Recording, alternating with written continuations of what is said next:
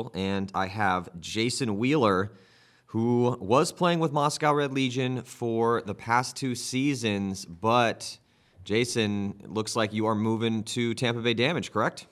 I am indeed. I'm looking forward to it. So, how are you feeling about that? I mean, you know, you know, before we kind of get into talking about what it was like on the Russians, how do you feel about this this new move over to uh, to you know arguably one of the best teams in paintball right now, has been for years. And uh, you know the management and, and, organization behind Damages looks like they are they are intent on building, uh, you know, continuing to keep a winning team, and uh, and really try to, to, to stack the team up so that they can you know make a run at the championship again. Yeah, I mean, the the biggest thing for me, um, Damage has always been one of those teams. I mean, you know, there's there's two or three uh, American teams that everyone you know dreams of playing for, and Damage is definitely one of those teams, and they've been together for so long. You know, they're one of them success stories where, you know, they've they've literally started from the bottom and, and worked their way up, and uh, to get an opportunity to play on a team like that, especially as a European player, is you know is is pretty much a dream come true. I mean, you know, the idea of joining a team that's not in a rebuilding year, you know, it's just that is that is the biggest thing for me because playing the PSP with a team that's you know already built and established and you know not in that rebuilding phase and uh, and just becoming an addition to that is is definitely the biggest thing for me. Well, that that's actually something that's interesting, and I kind of want to dive into that. Yeah, absolutely, man. I mean, heading to a team that one is very established, uh, has won championships, won tournaments, has tons of top players, uh, a really solid owner and you know manager and a full, you know coach. I mean, a really storied institution and, and an organization that is intent on winning tournaments is a totally different adventure than the one that you've been on for the past yep. two seasons because Moscow Red Legion though they also have you know coaches and and and uh, and support and you know they have all those things training facilities and they've got a legacy too. But for the past two seasons, you've been one of those guys on the front lines of trying to get Moscow Red Legion back to what they were before. And yep. that has got to have been tough, man. I mean, how how much of a struggle has that been? Or it honestly, man, it it does break my heart because at the end of the day, Russian Legion gave me that stepping stone into the PSP, and you know, and Axel is the same. You know, it, yeah, the Tontons played this year, but you know, f- f- for me, I can honestly say the Russian Legion gave me that opportunity. And, you know, I, I didn't want to be one of those players that, you know, joined the team and then was like, ah, oh, you know, you know, I'm going to head off somewhere else. It just wasn't the same, you know, like this year, between the two years, 2012, 2013, these two years were completely different. Really? You know, yeah, we, we had two different coaches, um, which in my, my opinion made probably the single most huge difference between the two the two years. Um, obviously, the players changed a little bit, but I don't really think that that was a huge huge thing about it. But I just I don't know, man. The dynamics in the team is just not right, and you you would have saw that on my uh, paintball access uh, interviews um, in the pits. You know, I pretty much said it how it was uh, every time I thought it. You know, I just I was kind of sick of it, so I just said it how I saw it. You know. Yeah, you were you were pretty honest. Anytime we put the camera on you in between those uh, in between the games, you kind of said it like it is. I mean, it was it was interesting and kind of illuminating. I felt too because anytime we'd we'd come back from an interview that you'd said, I remember you when you guys got knocked down to the Challengers division, and then you came back and you had said, "Man, getting knocked down to the Challengers division was the best thing that ever happened to this team right now because it really caused us to focus yeah. on the task at hand." And uh, and earn it again. And and then you guys did come back, but you had that problem all year long of bouncing back and forth between the champs and challengers division.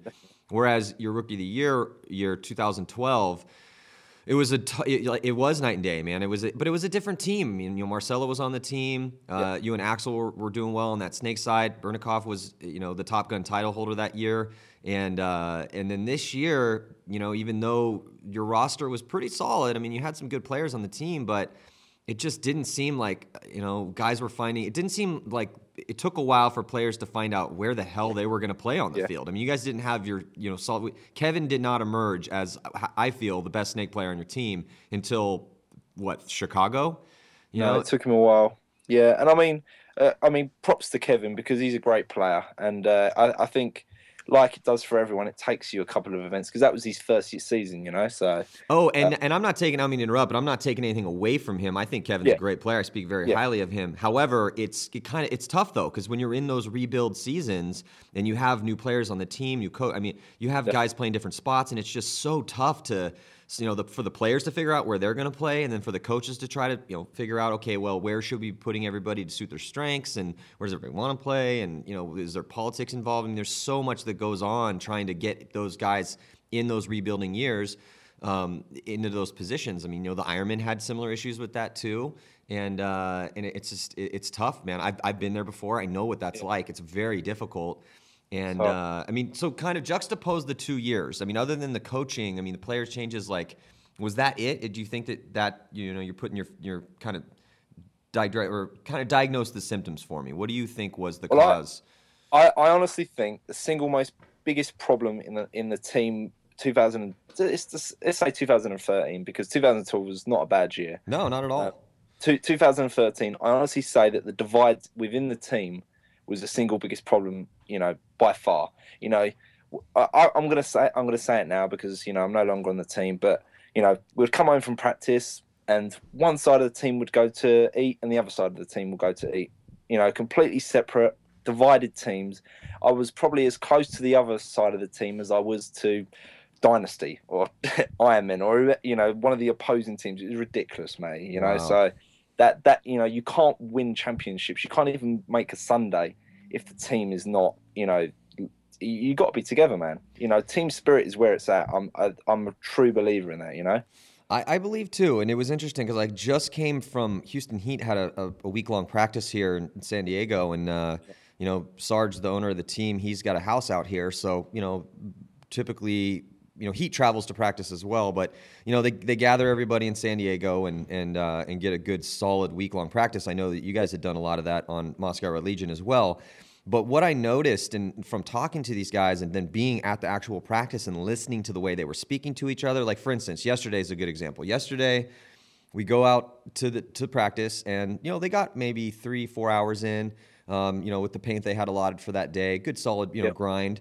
But the positive vibe coming from that team was incredibly impressive. I mean, I've been around so many paintball teams over the years, and I, it, it and I, I was having a hard time uh, remembering ever being in an environment that was that positive. Now, understandably so, it's the beginning of the season for them. They have all yeah. these all these new pickups, and they got all these guys on their best behavior and uh, and trying yeah. to you know, trying to figure out how this is all going to work. But the fact that there's history from all those guys that, that they've played on, you know, different rosters on different teams and under different organizations and that they've all been this is not their first rodeo you know this, these are very solid yeah. veterans there's no rookies really on that team i mean even their boot, most boot rookie guys are now heading into their third year in the pro division and have been yeah. playing tournament paintball for you know eight years so but it was it was just this really positive vibe and then afterwards they were all hanging out and they were speaking about kind of it was almost the opposite of what you're saying. Is they're like, yeah, you know, no one even had to say.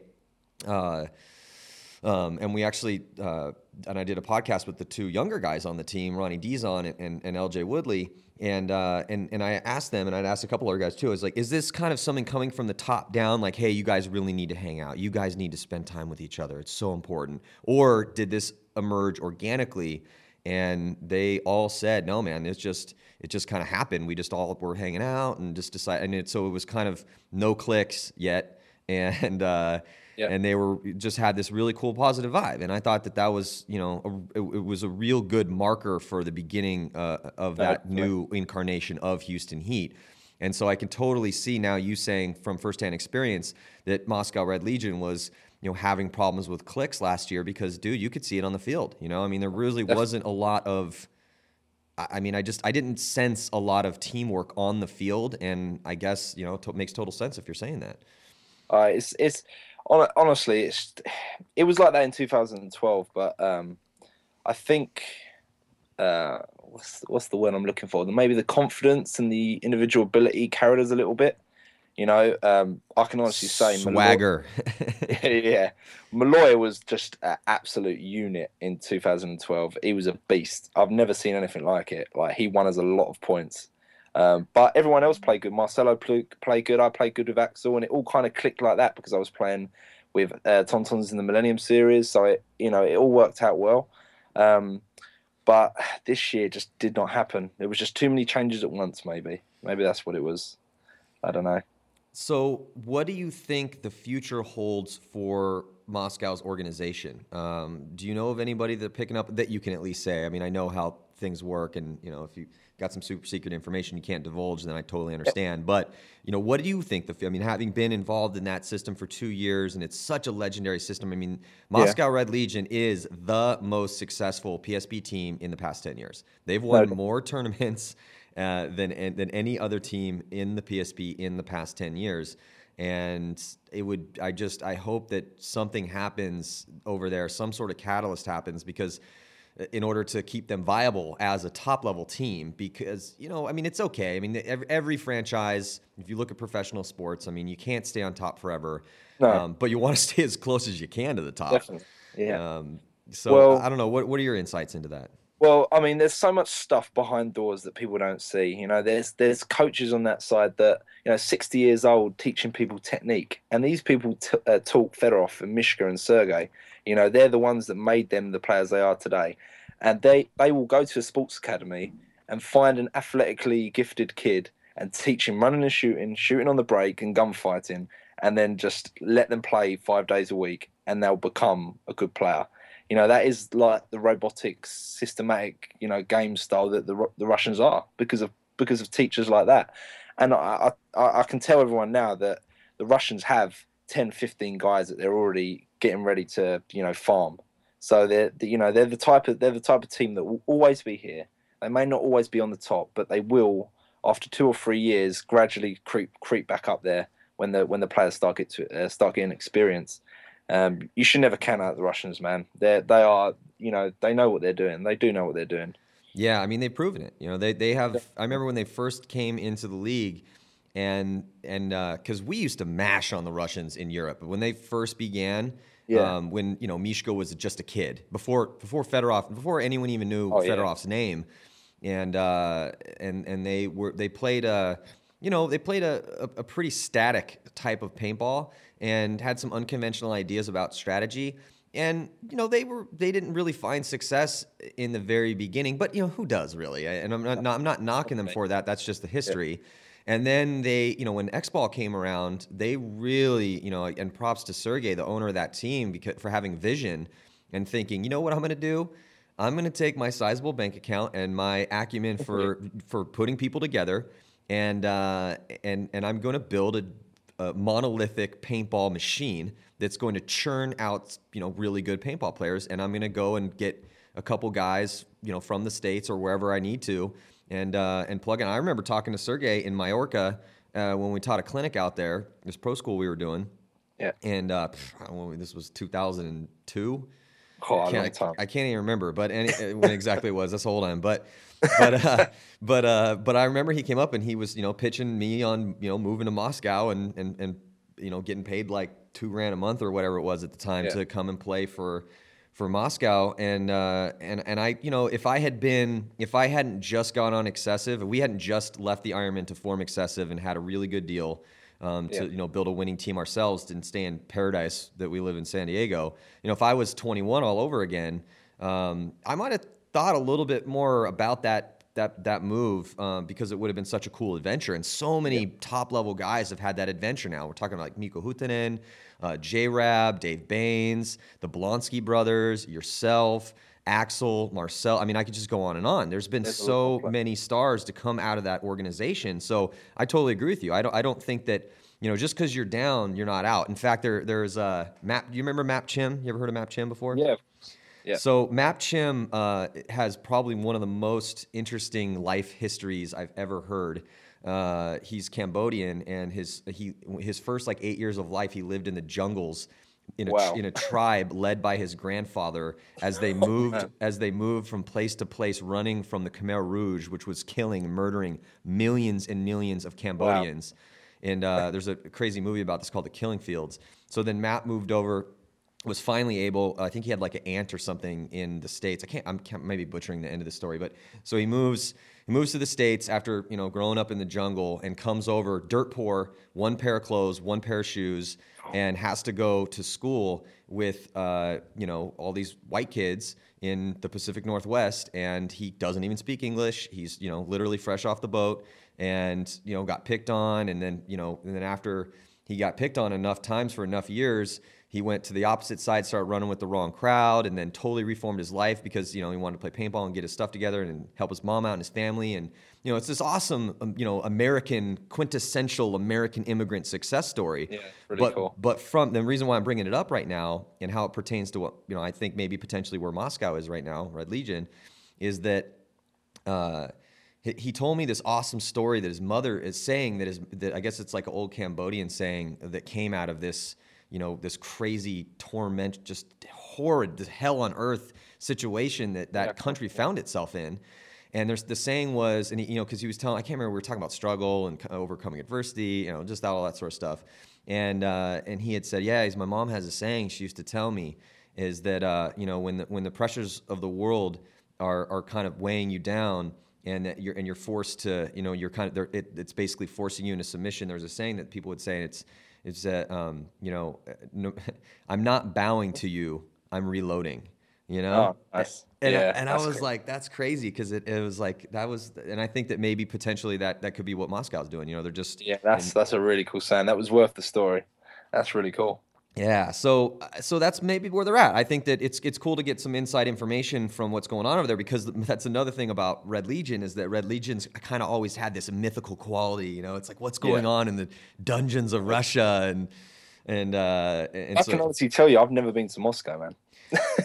yeah, well, that's crazy also too because before when the team first started, you had to if you signed a contract with Moscow, you had to go over there at least for like uh, I can't remember how long it was, but it, was different. the season, yeah. Yeah, it was different. Yeah, it was different for every guy, but you had to go over there for a couple months, and then and then it, and then and they stopped. First, you had to actually go and live there. Yeah, you did. And then they and then they Moscow did. Yeah, and then they kind of lifted that a little bit, and they made it so that you could, depending on who you were, you know, you could go over for a couple weeks at a time, and then go back home, and then you know that sort yeah. of thing. And then it transitioned to all right, well you know, I think it's this is the way it is currently, where you guys go and have a good solid what two weeks of practice before the event at the three, place. Three weeks for World Cup, but wow. yeah, mainly two weeks. Wow, that's crazy. It's a long time. Yeah, and I mean, uh, imagine this atmosphere. You know, sitting in a hotel with a small clique in the team, and the rest of the team is just wandering off on their own, doing their own things. You know, it's it, it's disheartening, man. It really is, and it gets to the point where you're not enjoying playing paintball with uh, some of the people that are on the team. And uh, I mean that that comes from my heart, man. That is dead dead truth. You know that I couldn't I couldn't be more honest right now. But you know I didn't need to say it out loud. Everyone knew it, you know, but no one really said it, which was uh, the biggest problem. I think I think maybe I should have spoke up a little bit more. But what would it have achieved? I don't know. You know, I don't think it would have made a huge difference. Yeah, but, it's tough in those situations because you know, there's those. There might be people that are listening to this and they might say, you know, there might be people that totally relate. I can totally relate. Yeah, because I've been there before. But but uh, there might be people that are like, hey, you're getting paid for this, Jason. Buck up. You got to do whatever you yeah, do. This is your job. But yeah to be honest, I mean, yeah, yeah, Russians. I, am not, you know, I don't know exactly what you're making, but at the same time, it's not like you get to go home to your trophy wife in your mansion and you're driving a Lamborghini exactly. around. You know, you're no. barely making enough to get by, and so it, it's a sacrifice. It is. It is. It is. It is, especially for me because, um, I mean, I've put careers on hold to to play. I mean, 50, 50 days, or I worked out, uh, fifty, yeah, fifty days or so, or, or something like that. I was I was in the states, and it's you know, there's no there's no job on earth that can give you that kind of um, time, you know, and the and the money you earn playing paintball is is is part time less than part time. You know, so you need to kind of when you get home, get to work and do whatever you can. That's why I do things like Project K. You know. Yeah, and it's hey, bro, and you live in, or at least live on the outskirts of London, and I've been yeah. there, and it's like a billion dollars for a Coca Cola there. You know, oh, it's ridiculous. yeah, uh, and it's going up. it's a billion and one dollars. Still, God, man, I Uh, thought the thing would have topped out at a billion. What's what's going on over there? yeah. Oh, no, it's, it's killing us. It's killing us. Yeah, I went over. I was in London for a little bit. a couple years ago, but uh, and and then I went to the countryside for Christmas and Boxing Day because nice. my girlfriend at the time was half English, and so. Uh, but I just and I'd been to England a bunch before, but that particular trip, I think because it wasn't so paint, you know, because you know, paintball trip, man, a paintball trip is. You don't see the country. You don't, yeah. I mean, you, you you may if you extend it a day or two, but it's you know because people will be like, oh my god, you get where did you go? You went to go, you went to London? Oh, that is so awesome. wow, h- how amazing was that? I was like, well, yeah, it was really cool. Um, but you know, we flew in, and as soon as we got in, we jumped in a car and went to the hotel, and then we ate at the McDonald's by the hotel because we, you know, it was super late. And then the next day we went and walked fields all day, and uh, and then the next day we started playing the tournament, and we played tournament the entire time. And uh, yeah, we got to drink beers at some random pub on Sunday night, but then we flew out Monday morning first thing. So we didn't really see anything. London, you know? London was great. Yeah, oh yeah, London was Did you see awesome. Did you see Big Ben? No, but I've got a keyring. Yeah, yeah. No, I didn't get to see Big Ben, but I did pay twelve dollars for a beer. yeah. Half a beer. Yeah, yeah, exactly. Why is it you guys put so much foam in your beers? Why is that? Oh man, Can you that's- please that's explain bad that to me? that that is a badly poured pint, mate. That is badly. That is bad. Wherever you were, that's not right. You know. I just, need beer. I'm You just checking. I, yeah, that's what I'm saying. I just, I mean, to to me, and I made this maybe my bias because, you know, I'm Californian, but uh, to me, you need to pour that beer to the very tip top of the glass with minimal, minimal foam. In fact, you know, you would get, you know, uh, very much uh, hated on back in the day if you were at a keg party. So you learned from a very, very early age that you needed to pour that beer with no foam. That was a rookie move if there's foam in it. And then I remember going to some bars and and there'd just be and then there'd be like a bunch of head on uh, on the beer. And, Wow. and then some Europeans would be like, no, that's the proper way you're supposed to do it. And I'm like, what? Yeah, but what Europeans were they? Because I know the French and the Germans love a bit of foam on their beer. I know they do. So maybe that's that's what the problem is. Maybe it was a Germany. Maybe it was Germany. I may be. I may be. Compl- I totally apologize to all of my UK buddies. I may be total. I may have picked a wrong country. I think you're right, Jason. I think it was Germany. My bad. Yeah, I totally retract that statement. I've, I've been playing in Germany in the DPO and uh, in the Millennium, and every time I go there, they love they love the foam. Why? I have no idea. I don't get it. Yeah, I don't get it either. I don't get it. Does not make any sense. Though Just don't like I'm schnitzel. getting my money's worth. Yeah, schnitzel is delicious though. Have you ever? Oh man, Uh, schnitzel's good. I, and I remember, yeah, I remember going over to Germany for the first time, and uh, there we go to some big, huge dining hall, and we're with all these, you know, German local guys, and and uh, and they're like, "Oh, you got to get the schnitzel; it's amazing." And I'm like, "You mean uh, like Wiener Schnitzel?" Because over in, in the states we have a a a, a, a chain of uh, hot dog stands called Wiener Schnitzel. I thought it was. I thought it was a sausage. Yes. I thought schnitzel was a sausage. Right? I did. I did too. I was, and I'm like, man, I don't really feel like a shitty hot dog right now. I kind of No, want like same. real food, and they're and they're like, no, no, no, it's it's amazing. You should totally get it. It's it's pork. I'm like, it's pork. Pork, yeah, yeah, And- pork. Yeah. Yeah. and it's like so it's so if you if you're out there and you're listening, and you never had schnitzel before. Go to a German restaurant and eat it if you like pork, because it is delicious. It is so Yeah, scrumptious. It's like it's pounded out pork, super thin, breaded and lightly fried, and then covered in some sort of just immaculately uh, th- creamy gravy or Oh, so good. onions. Oh, so good. Yeah, it's really good. Yeah, it was funny. I was uh, we went to Pendleton, uh, Camp Pendleton's like big paintball field out here, um, which you've been to, I'm sure, to practice. Yeah. Yeah. So uh, and there and we were me and my technical director we were kind of looking for a place to eat after we went and shot some stuff at the Heat practice and Dynasty practice, and we randomly found this like hole in the wall bar. And uh, and we, we go in there and you know anytime you roll up to a place that kind of looks shady on the outside and you're gonna go eat there you're like oh man I don't I don't know about this place You're but we you're gonna regret it in the morning. yeah, totally. Or two hours later, when you're all of a sudden a gigantic poo bomb explodes in the It bathroom. just falls through you. Yeah. Yeah, and so uh, and so so we walk in, and and they're and the as soon as I start talking to the bartender, um, she has a, a a Swiss accent, and I'm like, "Where are you from?" She's like, "Oh, I'm from Switzerland," and I was like, "Oh, no way." Like, you guys have good food here? And she's like, oh yeah, you know, heavy, heavily accented English. She's like, yeah, we have German food. And I was like, no way. Do you have schnitzel? They're like, yeah, uh, Irene, the, she's from Germany and she cooks it every, fresh every day. I was like, that is what I want. I want the schnitzel. I've only, I only get to eat it like twice a year because, you know, San Diego's not exactly known for its German food.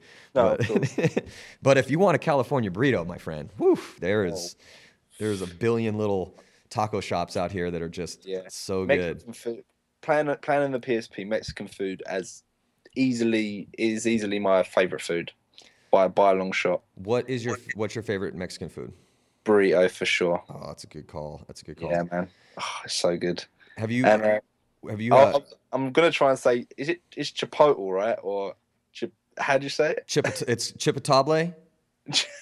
Chip chip chip, chip chipotle? Yeah, Chipotle. Chipotle. There we Chipotle? go. Well, It's- I found it's- two in London. Yeah. I found two in London, Yeah. and I've been just going there every every few weeks and just checking it out. Love it. There's so there it's it's actually pronounced chipotle. Is there so there's chipotle in uh in London now. Yeah, there's two. Wow. Yeah, and I'm loving it. They must kill it. They must. I mean, that is a. You should. You need to open another one immediately. yeah, so, find- someone someone did good. Central London, you know, there's no Mexican places really in London. You know, there's a couple, but not not not like that. You know. Oh Right. yeah, totally. Cool thing about. I mean, I'm I'm assuming they're. Well, hopefully they did, because one of the cool things about Chipotle is that they have. Um, you know, sustainably raised everything, no antibiotics, like um, Yeah. you know, no GMO stuff. So that's kind of Same. Yeah. Yeah, that's that's that's re- I like yeah. Chipotle is definitely a godsend on the road because Oh. you know coming from San Diego, I mean we're so used to having this badass Mexican food all the time that you can get anywhere. Like Yeah, basically out here, there's you have. Uh, it started with a, a chain called Roberto's, but then Yeah. very quickly in the span of you know maybe ten years, there'd been no no joke, probably maybe three or four hundred of these places had opened up, but they all had tons of different names. But it all ended with like some sort of it was like Rigobertos, Roy Bertos, Ray Bertos, Ramiro's. Like it literally was. There's 15 different ver- Philly Bertos, like all these different versions of Bert, like just with Berto at the end of it. And uh, I mean, it was just funny. It was like, I mean, it seemed like every Tom, Dick, and Harry Mexican guy. I remember every like, you know, Jose, Juan, and Tito in San Diego was like, dude, I have a brother named Roberto. We should totally. My brother, my, my my uncle's name's Ray Bertos. We we should totally open up a taco shop and uh, and they all serve essentially the same stuff. The funny thing about it is that every single one of those places, and I'm talking like even like there's this place called uh, it used to be called Santana's, but now it's called MXN. Pff, Terrible name by the way, name change.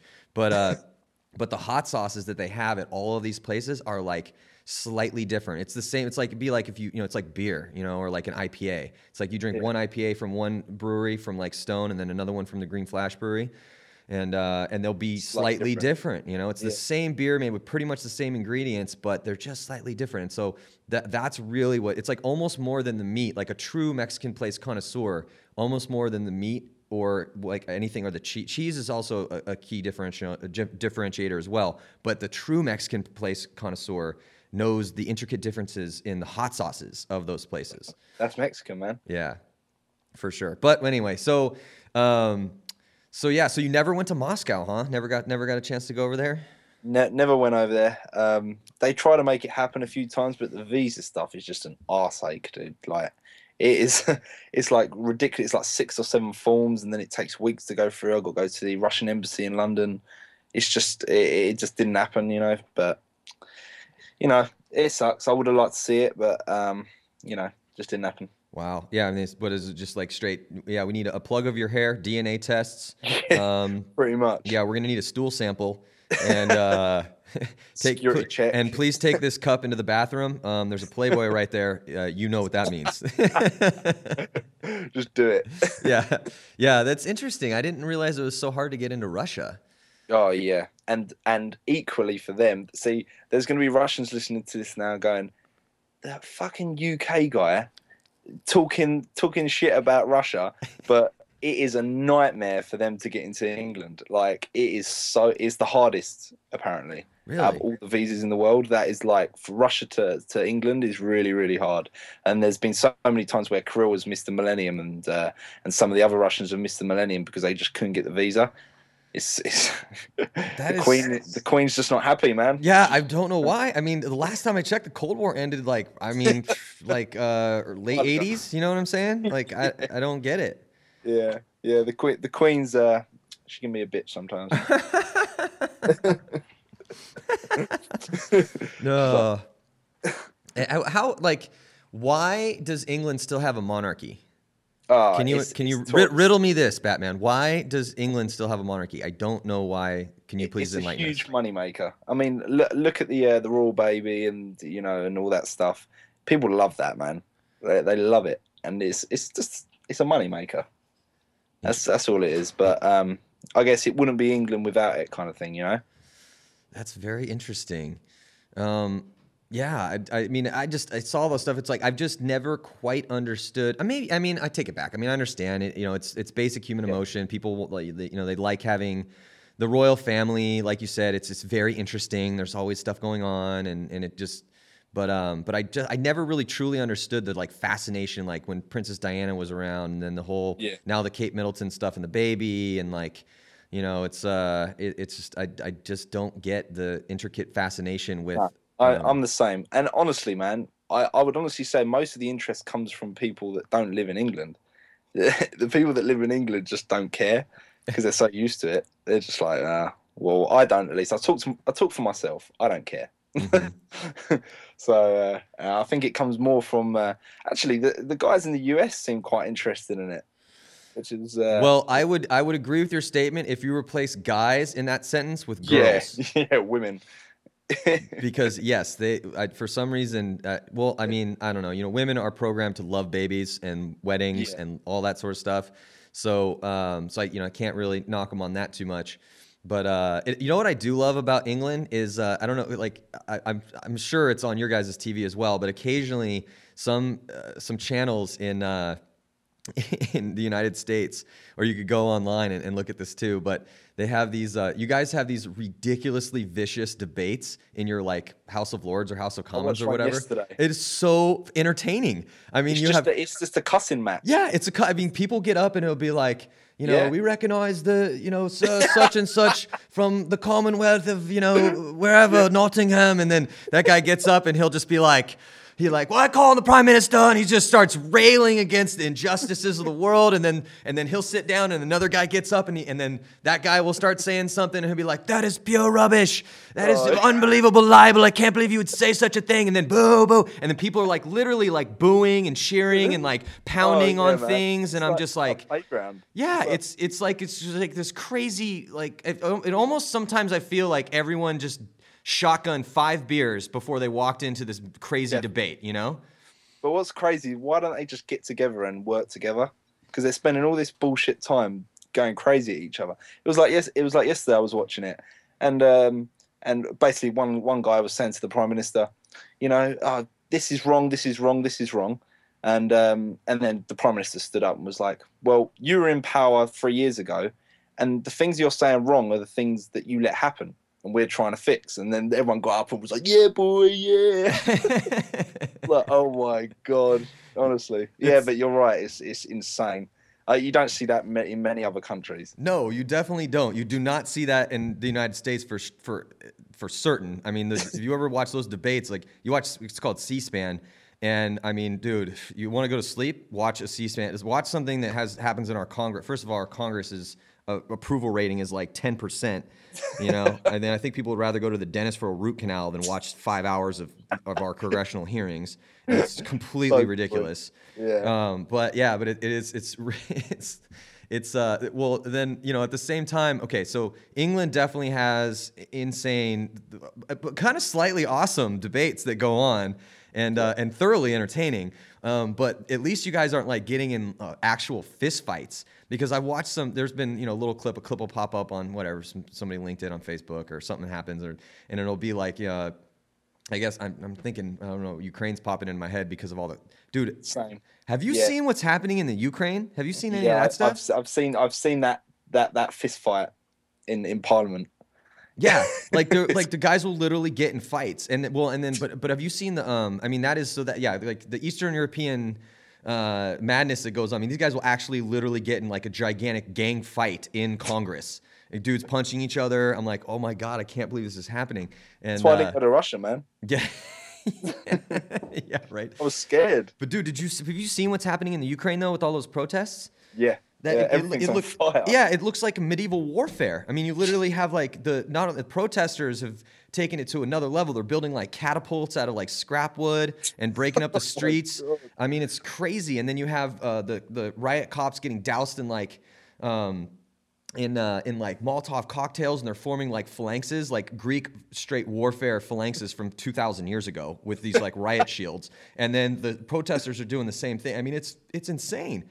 Yeah, you, it is insane. It's been all over the news over here. Yeah, it's crazy. But um, it, it, have you have you gone to? Because there, there's a paintball series in Eastern Europe. Is that still around? No, it used to be. It was called the Centurio Yes. or the ECS, and um, I I played the Polish one, the Ukrainian one, the the um, the one in Hungary. But yeah, that was really good. I mean, there's some beautiful places in Eastern Europe, but um, you know, it's crazy times as well. Yeah, for sure. So, uh, so I love when we get on tangents. So uh, let's let's get back to damage, man. So how's this gonna work? Because you live in London and they're in Florida. At least that's not as bad as say if you had got picked up from a California team or something. No. But uh, are you gonna go out there and spend a decent amount of time, or how's that gonna work logistically? I'm literally I'm going to practice um, in England during the week and uh, as much as I can, and then I'm going to fly out two weeks before the event. So um, I'll I'll practice like two team practices um, on the weekends before the event, and then during the week with a few of the guys and just doing drills and and pretty much that's it. I'm just going to slot in. So And how do you feel? Um, like, where do you see yourself playing on the field? honestly, everyone everyone asked me this, and I got picked up to join Russian Legion to play the front Dorito side. You know, straight. That's why Max picked me up in the first place. But then I joined uh, Russian Legion, and Axel couldn't play the two, so I ended up playing the two. Okay, and they thought, oh, you know, it was a great idea to put Jason behind Axel because they're playing in Europe, and it worked. It did work, man. We played good together, and um, and then it just it just kind of stuck, you know and um, I've never ever played the two. I've never played the three, you know. But I've done all of that with Russian Legion, and I can say that it's made me a more dynamic player. I can do anything now, you know. I can play any any spot on the field, but I do more damage when I'm playing the front one on the Doritos uh, side. Definitely, uh, that's where I want to play. But that's me, you know. SK may may take me to practice, and I end up playing the two. If I do, I do. But I feel for me. I'm a, I'm a front Dorito guy every, every day of the day. It's good. day. Well, I mean, you know, I know you got skills. It's gonna be tough to be that guy though, because you're gonna Yeah. have to beat out uh, Chad Bouchez for a spot, and, And Chad, yeah, and and Holiday, and I mean they they've got you know they've got some weapons over there. They do, man. They do. I mean, that that's what I'm saying, man. I, I you know, I'll play the snake. I, am I'm completely fine with it. But you know, I th- I feel like the that team's play style does suit me quite a lot. And even if I play the two, um, I can still play my game. You know, I I I'm going to go back to the Russians a bit. When I played on the Russians, it, it felt like I was very restricted a, a lot of the times. Like um, pe- like I would get told, you know, to the point of like a minute into the game, you know, we need this and this done, and that's absolutely fine. You know, that's the team game plans, and I'm there to do it.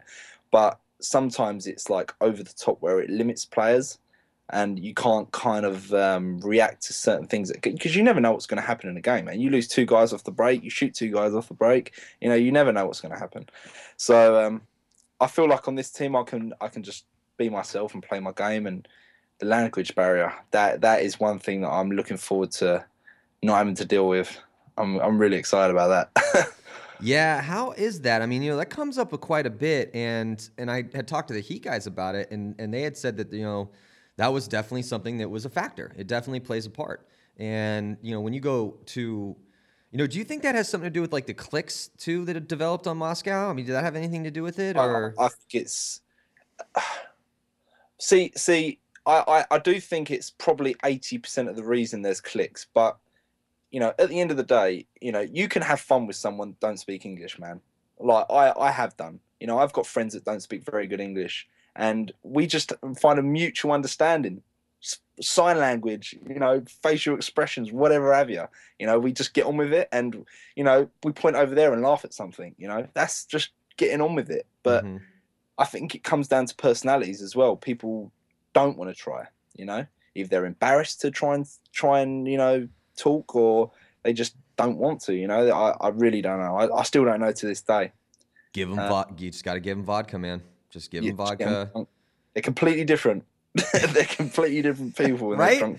I totally. I mean, hey, you just, and that goes for. I mean, that that was one of the funny things about um, when I played with Joy Division, and or just it was in Europe in general. Anytime I go over to Europe, and you know, and, and it's funny because you know, I, and, and this is I don't know if this is the same in England as it is in. Uh, I mean, how is uh, your general average English uh, citizen?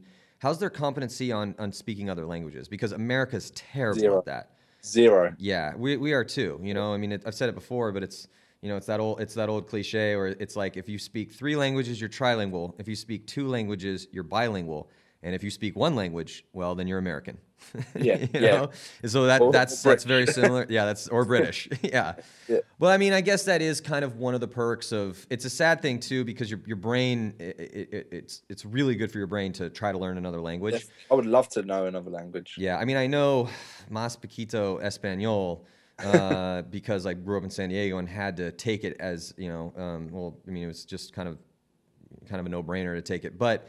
But that being said, uh, your typical American, it, not only are they uh, they don't speak another language, but they're super arrogant about it, which actually pisses me off because that gives us Americans uh, a, a really bad rep anytime we go anywhere else.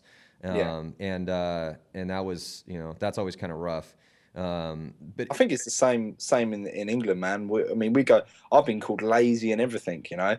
And even being on the Russians, like learning, you know, Privyet Kakdala, you know, hello, how are you, and some some game plans, you know. At least I was trying, you know. yeah. but man, it's so hard. It's it that the pronunciations in Russian are just. And and then my lawyer's like, nah, man, it's easy, it's easy. I'm like, yeah, all right, man, whatever. Hell, It's not easy. hey, bro, I feel you completely because I have to read their names when we do the rosters, yeah. and I butcher it all. I mean, I try my best, and I go to them and I'm like, "Can you say that? Say your name?" You know, and then they'll, and they'll be like, "So ni- so nice golf," and I'm like, "What? What? What was that again?" So nice golf, and I'm like, "What? Uh, I'm, tr- I'm trying, buddy. I'm. I am trying. There's a. The, can I buy a vowel? Is there? Is this like? there's a. I feel like there's a hidden like consonant in there, or something that you're saying that I can't pronounce. I don't get it. I yeah. just don't have that plug in, you know. Yeah, yeah, no, for sure. Um, but but it, yeah, I mean, it's it's definitely one of those things. But uh, but that being said, like we were just saying before, when you go over there, um, I remember being in Scan- Scandinavia is a little bit different because Scandinavia is they speak good they English. speak man. great English, but they but they're you know, and I totally understand. It makes complete sense because I'm the same way with Spanish, and my Spanish has gotten terrible because I, I don't have to use it ever now, but uh, or that much unless I'm ordering food at a Mexican place or randomly talking to you know um, a guy that doesn't speak English at all, which is pretty rare. But uh, but so you know, I'd be over there and people be like, you know, you get a guy that's really quiet and he's be you know, and then you give him like two three beers, and then all of a sudden, you know, they start not really caring anymore, and then poof, they speak perfect English. Well, it's funny. It's funny you say that because at World Cup last year, um, Zhenya, who's now on Art Chaos, uh, he spoke. I, I'm not shitting you, dude. Not one word of English, right? And at World Cup after the event, we got drunk together, and he spoke better English than me, man. I, I'm not joking. I was looking at the coach in utter shock. We were we were all in like, what the hell? Where has this come from? He was just rattling it off like nothing. It's like my, it's confidence, man. It It's totally, pure- it's total, yeah, liquid courage, baby, liquid oh, courage. Oh, definitely, yeah. Yeah, no, it, it's it's so, and then you know, and then they and they're so apologetic about it too. I mean, I remember, remember being with some Norwegians and Swedish people and Finnish people, but whatever, Germans, it doesn't matter. They'll literally apologize. Like they'll say, "Oh, I'm sorry, you know, my my English is not very good," and I'm like, "Are you kidding me, man? You're speaking great right now." And I'll tell you what, your English is a hell of a lot better than my German. So Yeah, I know? always say that, and that's so true. You know, but Yeah, no, it's it's interesting though. But that's again, you know, we we we touch on this a lot, but it, it bears repeating. It, it's such an interesting thing because when you, especially you, you've traveled so much, and you know, being from England and then playing with the Tauntauns and traveling in Europe extensively and playing with the Russians, and now you're gonna be coming over to the states. I mean, you get this like giant cultural experience that Yeah. really kind of enriches your understanding of, of how the world works and how people are, you know? It's, it's grown me up very quick, you know, like the last two years, um, traveling on my own, obviously because I was the only English guy on the team. So traveling on my own all the time and, you know, being around different people, different types of personality. Yeah, that's the good way to say it. Different types of personalities. And, um, you know, it, it, it, it grows you up, you know, it, it makes you see the world in a different place. So, what do you think have been the best things about the paintball life for you? You know, if if someone were to, you know, like let's say you're about, you know, you're find out like your plane's crashing or something's happening, and, and, or you know, God Himself came down and was like, Jason, I need you to give me, you know, all of the insights that you've gained over traveling the Earth. What would those be? That's a good question. Um, I on like man, I I'm not going to sugarcoat. it. I come from a terrible area of London, like a really bad area, you know. And I grew up, and I was, you know, not good at school so much. You know, I was pretty bad at school, and I never really had anything going for me. You know, I was working in the dye warehouse when I when I uh, was at college, and it was, you know, I didn't have much going for me. And paintball gave me that opportunity to travel the world and see everything and do stuff that my friends will never get the opportunity to do and be wanted. That's a, that's probably the biggest thing. Be no, not known because it's not. I don't care about you know the the spotlight and stuff. You know, it's great for people to know your name. You know, but at the end of the day, being on a team and go, and being counted and that and that and the four guys next to you going, "Oh, we've got Jason on the field." You know, we're we're fine on that side. You know, he's going to do his job. That that satisfaction to me is is the biggest thing. You know, feeling that you know you're actually wanted in a in a in a team that's for me is the biggest thing. That's awesome, man. That's a uh, it's really interesting because I think that that's in a you know I think that's a universal human desire to yeah. to be to one to, to want to be a part of you know because we're we are tribal by nature. I mean, shit, man. Look at the way the world's set up right now. You know, I mean, it's just a bunch of bickering tribes all the time. Whether it's corporations bickering at each other, that's a tribe. You know, I mean, whatever. Team. You know, look how, how rabid everyone gets behind the the team that they're you know the soccer club, the football club, whatever it is. You know, I mean that's a tribe. Your country is a tribe. I mean, you know, millions and millions and millions and millions of people have died over that sort of thing, over wanting to belong and and do what they need to do to support their tribe. So yeah. I think that that is a, a fundamentally crucial and and and base human desire that exists in every human being that, that lives on this planet. And and I think that's that's pretty honest of you to say that too. You know, to to to actually say, yeah, man. I mean, it was it was tough growing up, and you know, never really felt like you know, I you know didn't feel like necessarily like school wasn't your thing, and you know, you didn't really have anything that super consumed you, and then you found paintball, happened to be good at it, decided to really apply yourself and work hard to achieve something, and then lo and behold, all of a sudden you're you know getting signed, getting paid to play for one of the best teams in the world in in, in Russian Legion, and then now you know making a move over to a, a contender a, a currently. Um, and I think that that's that's honest of you to actually admit that to say, you know, hey, I think that, and, and I think everybody, every single person can totally relate to that because it's very true. Um, but uh, but well, it, I mean, there's there's guys down um, my local field, and there's you know I'm thinking off the top of my head three or four kids that you know are still at college now. Um, they literally work to play. You know everything, every single penny that they spend play goes to paintball. You know, my little brother is 17 and he's at college right now, and he's a lot better than I was when I was 17. And uh, I'll tell you something now. He, you know, everything he does it revolves around paintball, and um, anyone can do it, Matty. Honestly, like if you if you really put yourself out there and you really really just put everything into it, you know, uh, you know, if someone goes, oh, Jason, let's go out tonight, let's go and do this, you know, I've lost friends over it you know, I've, I've, I've said to them, no, man, I'm training tomorrow. I'm practicing tomorrow. I'm going to an event tomorrow. And I don't speak to them people anymore, you know, and it, it's grown me up. It, it's grown me up. It's made me a, a bigger person. And I, you know, I, I, think I'm the person I am today because of paintball or a very big part of it. I, I honestly believe that. So what was it like? I mean, what part of London did you grow up in? Um, it's Enfield, so it's um, like North London. Um, uh, well, I don't know if you remember, uh, remember, but 2011 there was London riots, and uh, there it, it kicked off really bad. Basically, the whole city got rioted and looted, and it was really and it started like, well, put it this way, I could see the fire from my house. Wow! It started. It started about 10 minutes from me. Um, so that's like the kind of area that I'm from. Uh, So I've, you know, it's not a sob story. You know, it's it is what it is. You know, I've, I've taken it on the chin. I've grown up, and I've just got on with it, and um, I've just made the best out of a bad situation, really.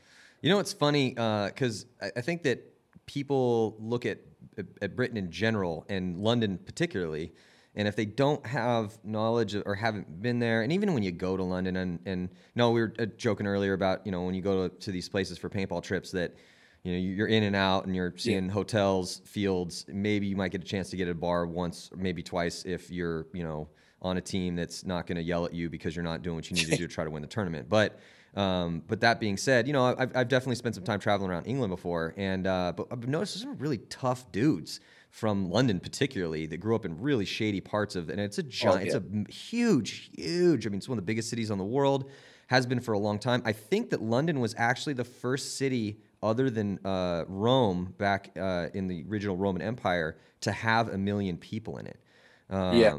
And uh, and but that being said, you know there are some really shitty, just like any big city, there are some really shitty parts of London that yeah. uh, that that breed some really tough individuals. And you just don't see it. You know, it, it gets pushed aside because um, there's a there's like a huge highway that goes around the whole of London called the M25, and um, pretty much there's like two columns. So there's that road, and then there's um, all all the inside of that.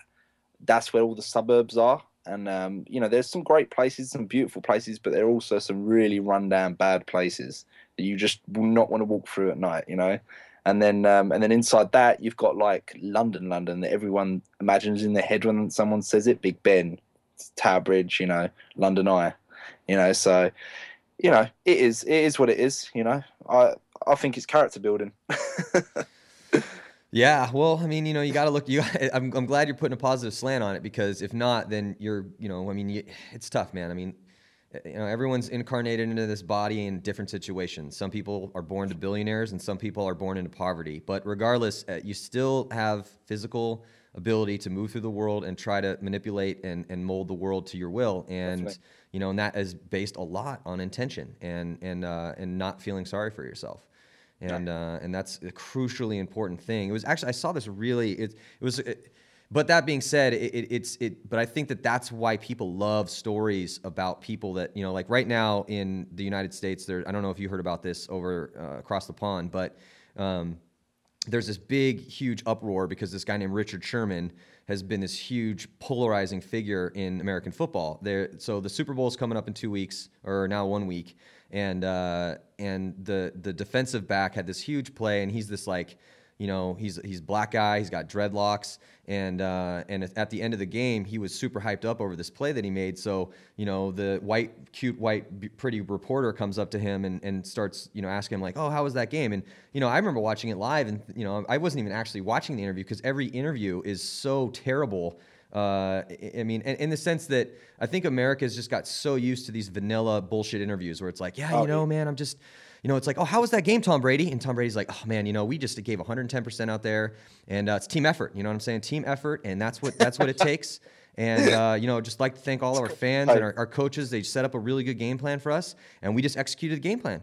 And uh, you know, it's like the same exact yeah. interview every. It's the same in soccer or football over here. You know, they're just like, "Yep, good lads, good job, boys." that's it. Yeah, and and people and they're so used to seeing these these uh, these stereotypical vanilla answers that yeah. all of a sudden this you know this and, and it kind of speaks to the I think latent racism in, in a decent decent part of our, our, our populace. And I may get beat up for this on the internet, but I don't care. But uh, but at the same time, you know, I mean, so this you know, black guy gets up there and he's hyped and he's he's being emotionally honest in that moment. He just made a big play. He's the best defensive back in the league.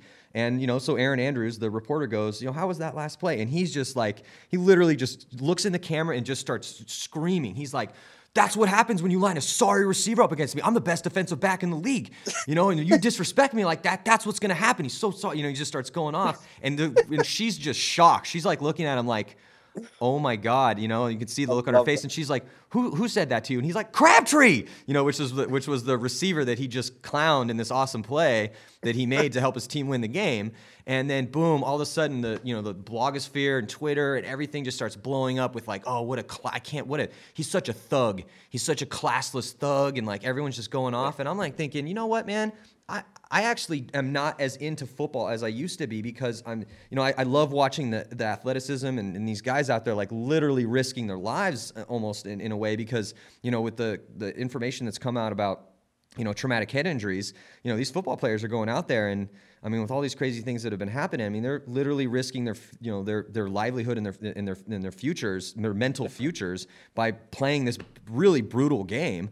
And you know, God forbid somebody be really hyped about this amazing play that he did and speak, um, uh, you know, emotionally and honestly about what actually happened. And that's kind of goes like that's why I like when we put the camera on you when we're doing the webcast because I'm actually going to get a legit answer instead of you know and and I and I do respect the guys that look at it that way and it, let's keep this professional and let's keep this you know above the yeah boards and that sort of thing. But I'm just somebody that I love a good story and I love when people are honest about things. And yeah. and to me, that's fascinating. To me, that's entertaining. To me, that's in- interesting. And Definitely. you know, and that's what I, that's what I want to see. Yeah, and I, th- I think you can be professional and do it still, dude. I, I, I think you can be professional. You don't have to cuss anyone or shit or you know talk shit about anybody, but you can say it how it is. You know, at the end of the day, everyone's watching on the webcast. They can see how it is. You know, it doesn't matter what you do if you sugarcoat it. You look more like a dick if you sugarcoat it. You know, you're better off turning around and saying, "Look, this is what the problem is. We're trying to fix it. there it is on the yeah. table." Yeah, and I mean, dude, as somebody that has to spend 10 hours a day talking up there 3 days in a row, you know, yeah. I know all about like having to keep things above the boards. Um, yeah. you know, but at the same time, you know, there's there's a certain intensity that, you know, especially with the athletes. So I, I get it both ways. I understand it. It's just it's just interesting to me and why I was bringing this up is that, you know, this guy you know, Sherman, he came out of one of the worst parts of California, and, and, and it's, you know, become popularized through gangster rap with, you know, with like Dr. Dre and all that, but he came from Compton, California, and oh, yeah. uh, you know South Central Los Angeles, which is a really terrible part of LA, and it's uh, it you know gang ridden, violence and drugs and all that sort of stuff. And then he not only did he make it out of there, he got a 4.2 grade average coming out of high school. Then he goes to Stanford University, which is wow. like, dude, Stanford yeah. is. I mean, it's it, Stanford's incredibly prestigious university as far as academics is concerned. And then you know, and then you watch videos of this guy breaking tape down and uh, which is you know an interesting thing. And I kind of want to talk to you a little bit about this too, but. You know, so he's like intricately breaking down like the you know tendencies of certain receivers and certain quarterbacks. I mean, he is a student of the game, and that's one of the reasons that though he's not the biggest or the fastest or the strongest, he's the best or one of the best. I mean, you could argue that a little bit, you know, whether he's, yeah. you know, top five or the best or top three. I mean, that's, that is up for debate a little bit, but he is one of the best, unarguably. And, uh, and you know, and he, he did that through hard work and determination and brought himself out of a really shitty situation. And that's admirable. And that's, people love those stories. Yeah, you have to respect that, you know? So, you know, love him or hate him for his emotional honesty. Either you think that he's classless because he, you know, decided to vent his actual real feelings instead of, you know, just giving that, you know, straight up, I guess, quote unquote, professional answer um, yeah. to, to those sorts of things. But, you know, I'll tell you what, if I was then if I was running the NFL, I'd be like, man, this is great for us because it is just all look at all this free advertising we're getting for the Super Bowl, man. yeah, exactly. yeah, yeah, and, and it's and it's adding up, it's, and it's going to be a great matchup because you know then you have you know Peyton Manning who just came off literally the best season that a quarterback has ever had in the NFL, and he and, and a lot of people wrote him off, thinking that you know he had a severe neck injury and people didn't think he was going to play, and you know left his the team that he was on before to come to the Denver Broncos and then led him to the Super Bowl, and now this awesome quarterback who just had the best season ever is going up against a, you know the best secondary in in the league. So it's it's going to be that's going to be uh, a really cool Super Bowl. And it just, but it adds a really cool story. And to me, paintball is fascinating, not just for the game itself. The game itself is incredibly interesting, yes, and the people playing it is what really captivates me. You know, the, all the different stories that go on with these guys' different trajectories in the sport of paintball, and then in this because paintball is so unique. There's really nothing quite like it. You know, you're, you're offense and defense. You're playing essentially offense and defense at the same time and you know i mean you're you're dodging projectiles th- thousands of them that are coming at you at you know about 200 miles an hour. And uh, and, and, it's this crazy chess master with guns. You know it's just a, it's a really badass thing to do. And yeah, uh, yeah so i don't know it's kind of interesting. Now let me i kind of want to talk about that watching tape. So you know when when, when this guy's when you know this incredible, incredible genius at playing the defensive back position, which is a really difficult position to play in the NFL because uh, the receivers are just beasts. These guys are giants. They're incredibly fast. They have track star speed, and you know, like they're you know six foot five. You know, these guys are ridiculous. But you know, going in, like, how much tape do you watch? I mean, do you watch a lot of the webcasts? Do you spend time? I mean, I know coming from the Russians, that was kind of like part of the secrets of the trade for the Russians for a while, right? Uh, I mean, the, the coaches get there at seven in the morning. They they record every single game, and uh, but when we play, they record us. They don't record the other team. So then, um, so basically, you you know, we would go back to the hotel, and we would have an hour, two hour, two and a half hour, three hours if it's been a bad day meeting, and uh, we'll watch the, the tape back. And um, every time we get shot, we stand up and we tell everyone how we got shot and what we're going to do to fix it. Every single time you've been shot in a game, and it does take some time because then they they start arguing in Russian, and then with me, me, me and the rest of the guys that don't speak Russian are just looking at the walls for about 20 minutes. Are you just just playing straight playing like Candy Crush on your phone secretly when all that's Pr- going pretty on? Pretty much, man. I should just yeah. Clash Uh, of well, Clans, yeah, just upgrading your barbarians or what? Like, yeah, that was that's a good shout, man. I should have been doing that. I probably would have got uh, something thrown at me though, probably. Yeah, no, I, I could, I could just see that, and you'd be like, Wheeler, why are you not paying attention? It's like, look, bro, you've been literally talking in. I mean, you're just speaking Russian for the past half hour. I, I don't speak Russian, um, and it wasn't me that got shot that time. So I, I, I don't know if I am I supposed to just kind of look at you, not understanding what the hell you guys are talking about. Like, uh, That's pretty much what it. Yeah, yeah. That that was pretty much what it was. But tape. I mean, I watched the webcast. You know, I've pretty much watched every every game back. Um, I get back to the hotel after playing because the Russians don't like to stand around the field, so they'll go straight back to the. Um, I don't know what it's like on damage, but I'm, pro- I'm sure they're the same. We go back to the hotel, and I'll sit there and watch all the games from the day. You know, in the evening, just chilling on my bed, and it helps me. You know, say for example, you know, you're playing Dynasty tomorrow, and you see the guy in front of you. You know if he's oversliding. You know if he's going shallow or deep, or you know different ways to get in his bunker, and you know you step out, you go, oh, there, there he is. I know he goes deep to his bunker, you know, so you're going to adjust your shot off the break. You know, it, I, I try and teach these things at clinics and, and tell people these, but that is really something that, I mean, th- how, how good would it be to know exactly how someone's going to go to their bunker, you know, when, when, when you're about to shoot somebody on the break? You know, and I'm sure some of the good players in the game do the same, and it and it does help a huge lot because it's all about depth off the off the break, uh, off the you know shooting off the break. So being able to know that beforehand, you know, it's all about watching tape. Yeah, I mean, uh, to me, it's.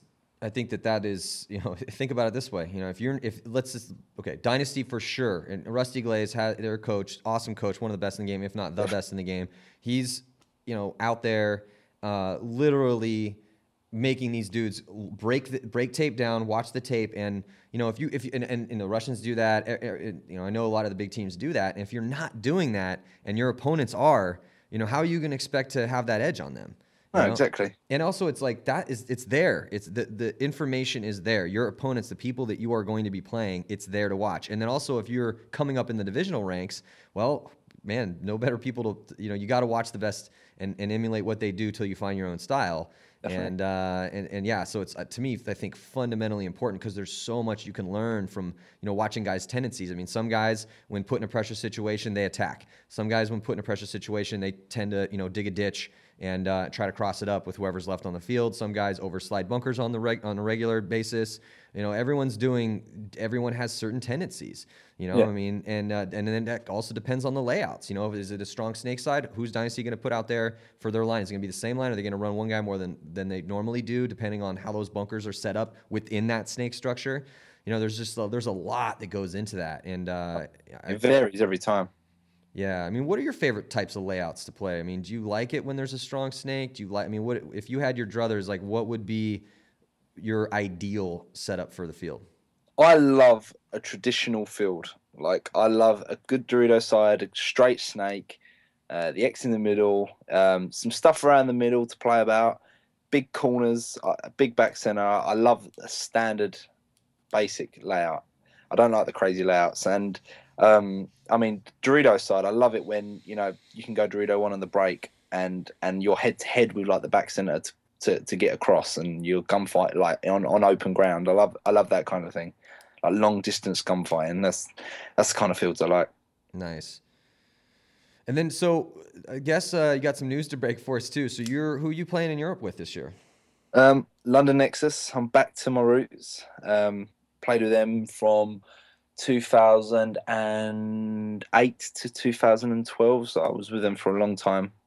Um, and pr- to be honest, they they were the reason I am the player I am today. I, w- I would honestly say that. I mean, they gave me the opportunity. Dye gave me the opportunity to play every single weekend, Saturday and Sunday, and um, you know they gave me a job. I mean, that goes back to the whole thing and uh, how it all started out. I um I was literally driving two two hours, two to three hours a day through central London to the south side of London. So I'm from the north to work at Dye in the warehouse when I was like 18, um, just so I could get the time off to play with Nexus and uh, that's that's uh, I did that for three years. So uh, that's uh, I'm back to my roots basically, and I'm I'm looking forward to it. You know, I've got some really good friends on there, and I'm bringing some friends with me from what the team I was play, playing for last year, and I'm looking forward to it. It's so gonna be really good. Who are the up and comers on Nexus? Like, okay, let's say I'm in Europe, and uh, you know I'm looking for ne- I'm looking at Nexus. Like, who are the the next you know Jason Wheelers coming out of uh, out of Nexus? Um, I think everyone has the like. I've brought a few players onto the onto the new team, um, but uh, one one player I'll definitely say is very good is Sean uh, Sean Hassel. Um, he he's solid. You know, he's he's just one of those solid players that's always there, and he's done done his job and he's progressed through the years. Um, I'm taking um, Alan Maker on the team with me. Um, he's a bit of an older guy. Sorry, Alan, I had to say it, man.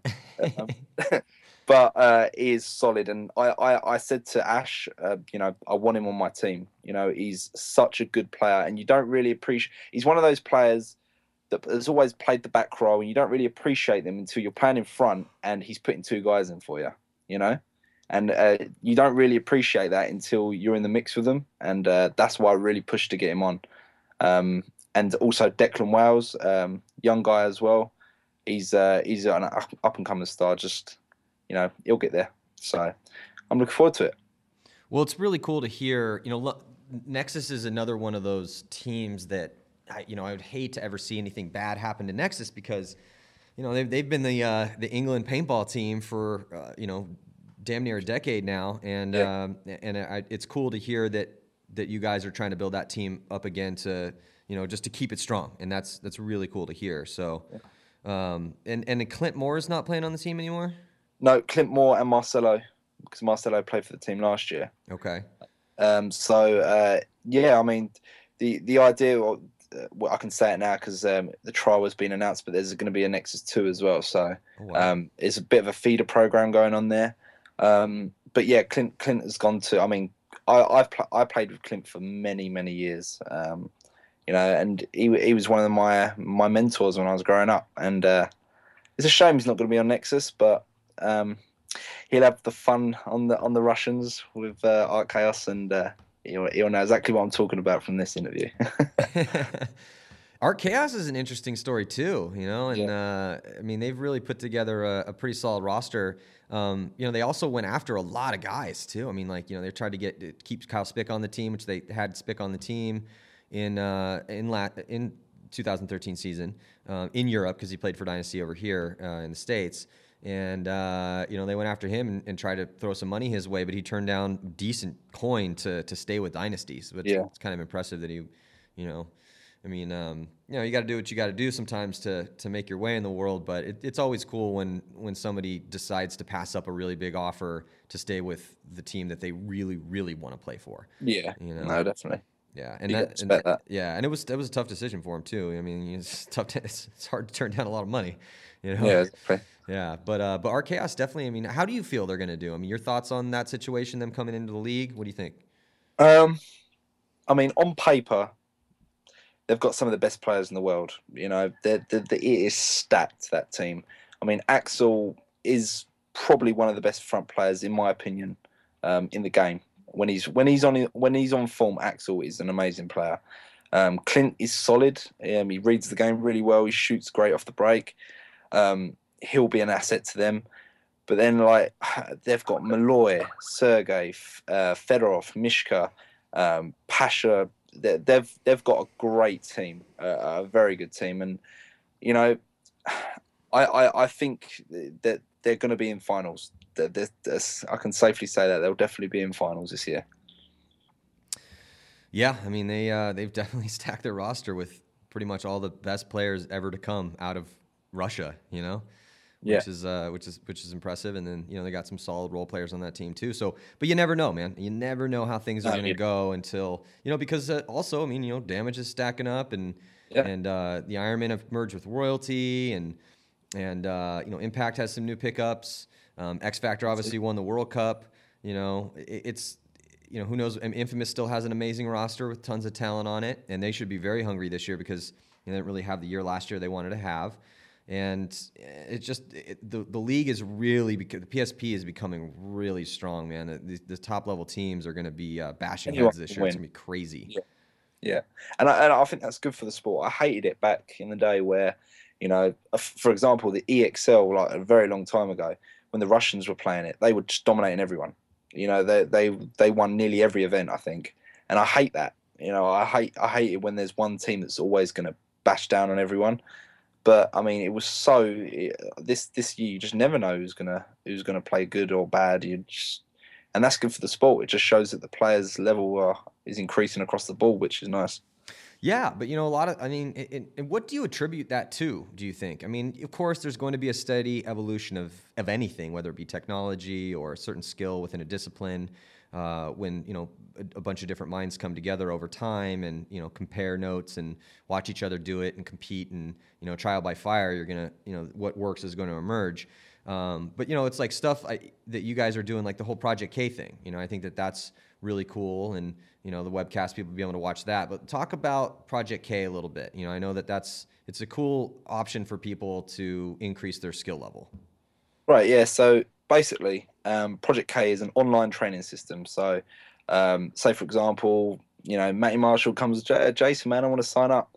Um, I'll get you signed up. You pay your fee for the, for uh, the 12 months and um, you get a login detail. There's just been a new version announced today, actually, version 3.0. Um, so you'll get your um, you'll get your login details. You go into your member space and you'll get put on the badge system, which is like a pretty much like karate with different color. Pa- uh, they're like they're like iron-on patches that go onto your jersey, and um, every every patch has its own um, criteria that you have to match. You know, for example, to get to to, to go from white to yellow, you need to um, do like t- say for example you're a snake player, two snake drills, and you know. Uh, a gunfighting drill, for example, and and you send a picture of your gun setup to make sure you're set up right. And it's something simple like that. Then it gets harder and harder and harder and harder and by the time you're on gold, you know you should be making Sunday and be on a, a, a decent team and an all-rounded good player. And um, basically, it, it, allows me to work with people directly um, wherever I am in the world, wherever they are in the world, um, and at their own time. And you know, some people can only play once a month. Some some people play every day. You know, so we try and cater for everything. We do team accounts, individual accounts. Um, but like you got the drill system and then videos to go with the drills um, and i can talk just like we are right now on the system or i can type to them. So a lot of money's been spent in the new system and i, and I hope it works out because i mean i've got around 200 and 220 i think the last time i checked people on there right now. And most of them most of them are in the states so it's pretty cool to see. Yeah well i mean the states is still you know, I mean, it's the, it's the biggest paintball country on earth. And Definitely, that's just yeah. that's just the way it is.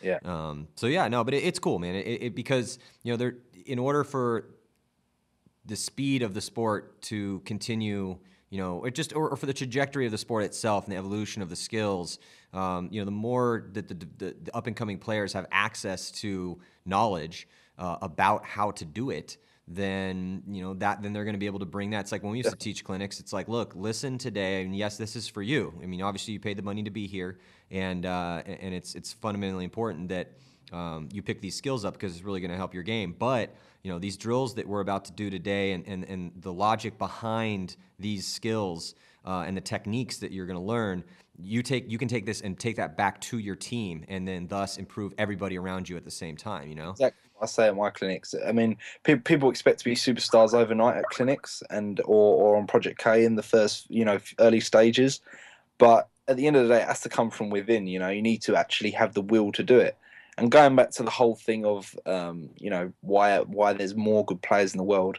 I mean, I, I honestly think it's people see the webcast, see these great players, and you know see how professional it is now, and and want to achieve that. They want to be there. They want to be part of it to be counted, like exactly like I was saying before.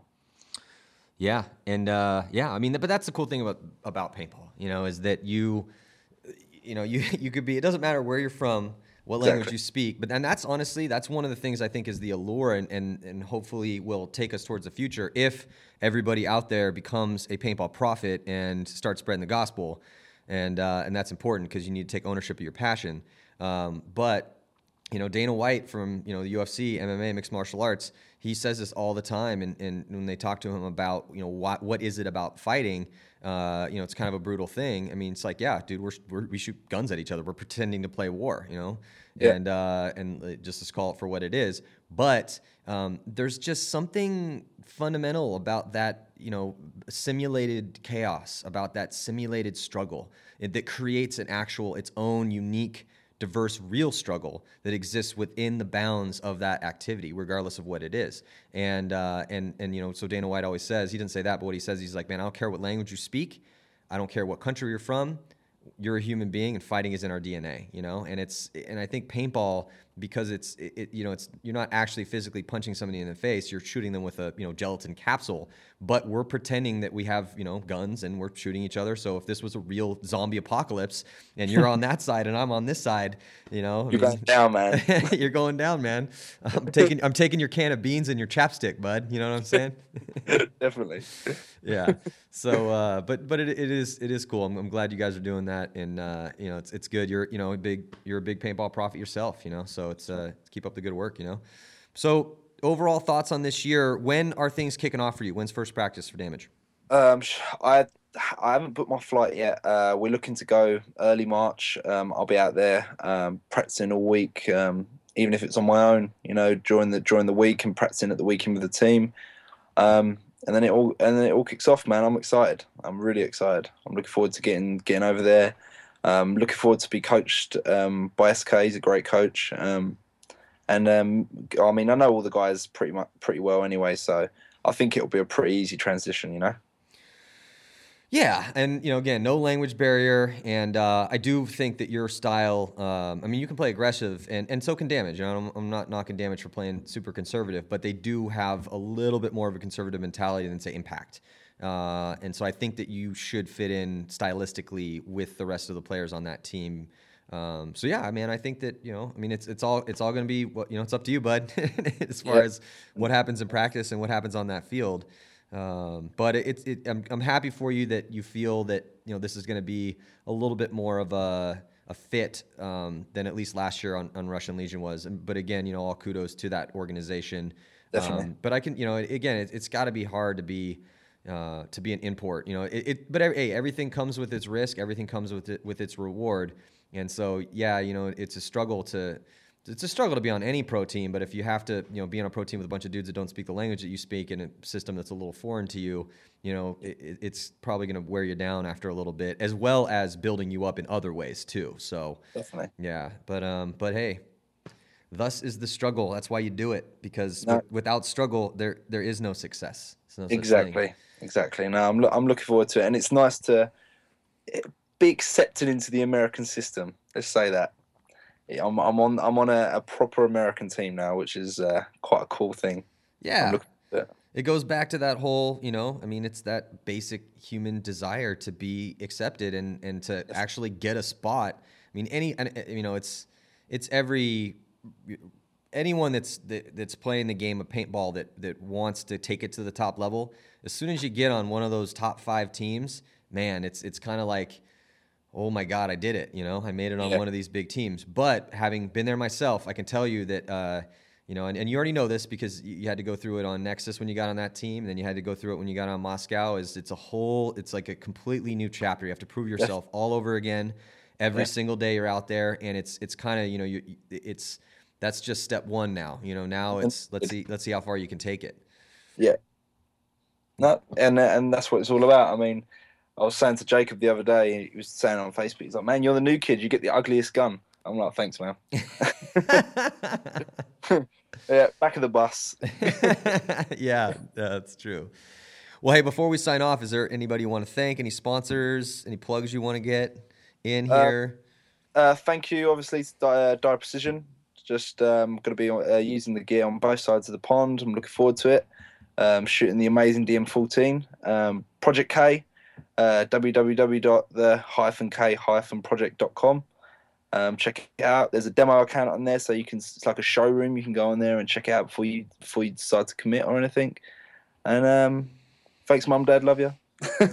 well, hey man, thank you for uh, for sitting in with us, coming all the way from uh, across the you know the airwaves in London. I, it's probably getting late, pretty late over there, so. But um, yeah, thanks, man. Appreciate it. And then for everyone out there on the interwebs, thank you guys for tuning in to the Real Deal podcast. And the first event's coming up soon. Registration just opened up for the PSP Dallas. It's going to be March 14th through the 16th. Uh, last year was you know record-setting year, um, and uh, you know events were selling out. So you want to get your team in the fight early. And you know again, always close it out, man. Help us spread the paintball gospel. You know, paintball's health is only going to be a function of how much we can let the world know that how badass an activity this is and how fun the sport is, and and uh, it's a, it's a great adventure. So don't be scared. Get in there. Thank you guys for tuning in. See you next time. Thanks.